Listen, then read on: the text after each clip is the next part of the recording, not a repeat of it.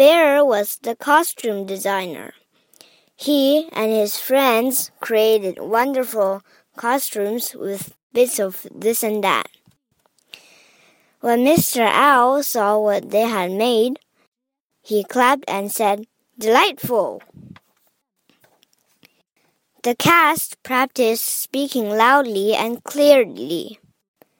Badger was the stage manager, so he prompted the players when they couldn't remember their lines. That's great, said Mr. Owl. But where is Franklin? Raccoon pointed to the art supply cupboard. Franklin peeked out. I need a quiet place to learn my lines, he said. I get to the middle and then I forgot. Let's work on them together, suggested Mr. Owl. By the end of the day, Franklin could say his lines without missing a word. Bravo! said Mr. Owl. It was the day before the show. The programs were painted and the seats were set up.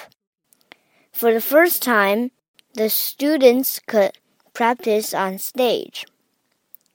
Mr. Owl directed everyone to their places.